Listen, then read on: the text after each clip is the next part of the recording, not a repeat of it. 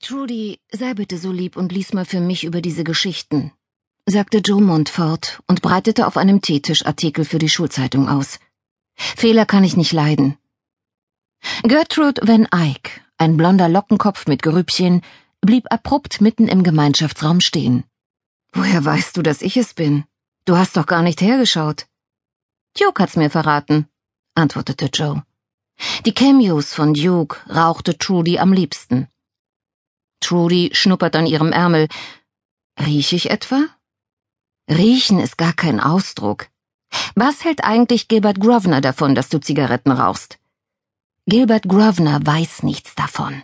Weder von den Zigaretten noch von der Flasche Gin unter meinem Bett und auch nichts von dem schrecklich süßen Jungen, der die Äpfel liefert, zwinkerte Trudy.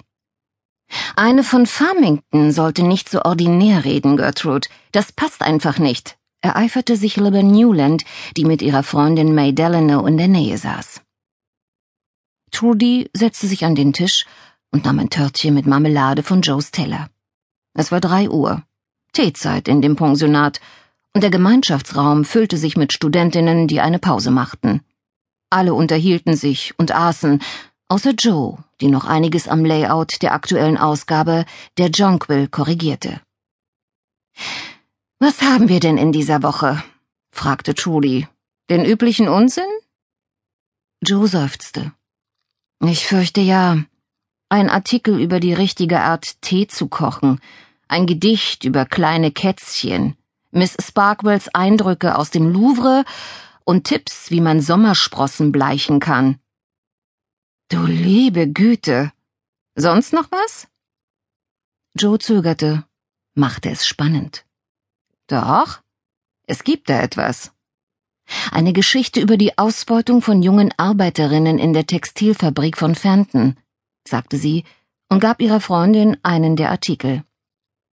Ha, das soll wohl ein Witz sein, Liebe, erwiderte Trudy lächelnd. Doch ihr Lächeln verschwand, als sie die ersten Zeilen las. Oh Gott, du hast das ernst gemeint. Trudy las gefesselt weiter, und Joe beobachtete sie gespannt.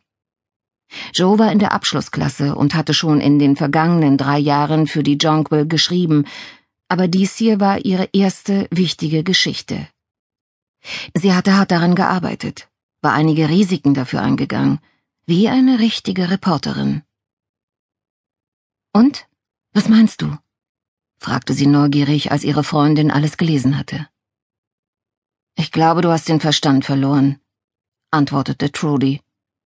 Aber findest du das gut? fragte Joe drängend. Sehr gut. Joe, die auf der Stuhlkante gesessen hatte, sprang hoch und fiel Trudy mit einem breiten Grinsen um den Hals. Aber darum geht's überhaupt nicht, meinte Trudy ernst, nachdem Joe sich wieder gesetzt hatte. Wenn du Sparky das Layout gibst und dieser Artikel ist drin, bist du dran. Eine Woche Arrest und ein Brief nach Hause. So schlecht ist der Text doch nicht. Die von Nellie Bly sind viel provokanter, sagte Joe. Du vergleichst dich mit Nellie Bly? fragte Trudy ungläubig. Muss ich dich daran erinnern, dass sie als Frau ein Skandal ist, eine Reporterin, die im Leben anderer Leute herumschnüffelt und niemals einen anständigen Mann heiraten wird? Du allerdings bist eine Montfort, und die Montforts verheiraten sich, und zwar früh und gut. Darum geht es. Diese Montfort wird ein bisschen mehr tun, erklärte Joe. Beispielsweise Artikel für Zeitungen schreiben. Trudy hob eine perfekt geformte Augenbraue. Ach ja? Weiß deine Mutter davon? Eigentlich nicht.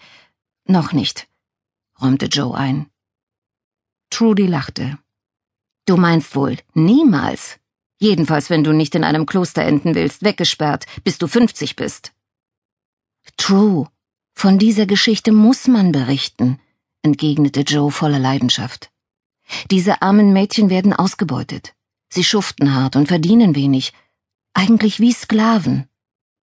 Joe nahm ihren Text wieder an sich, enttäuscht von Trudys mangelnder Begeisterung für ihre Geschichte. Wenn doch Trudy sie verstehen würde. Wenn irgendjemand sie verstehen würde.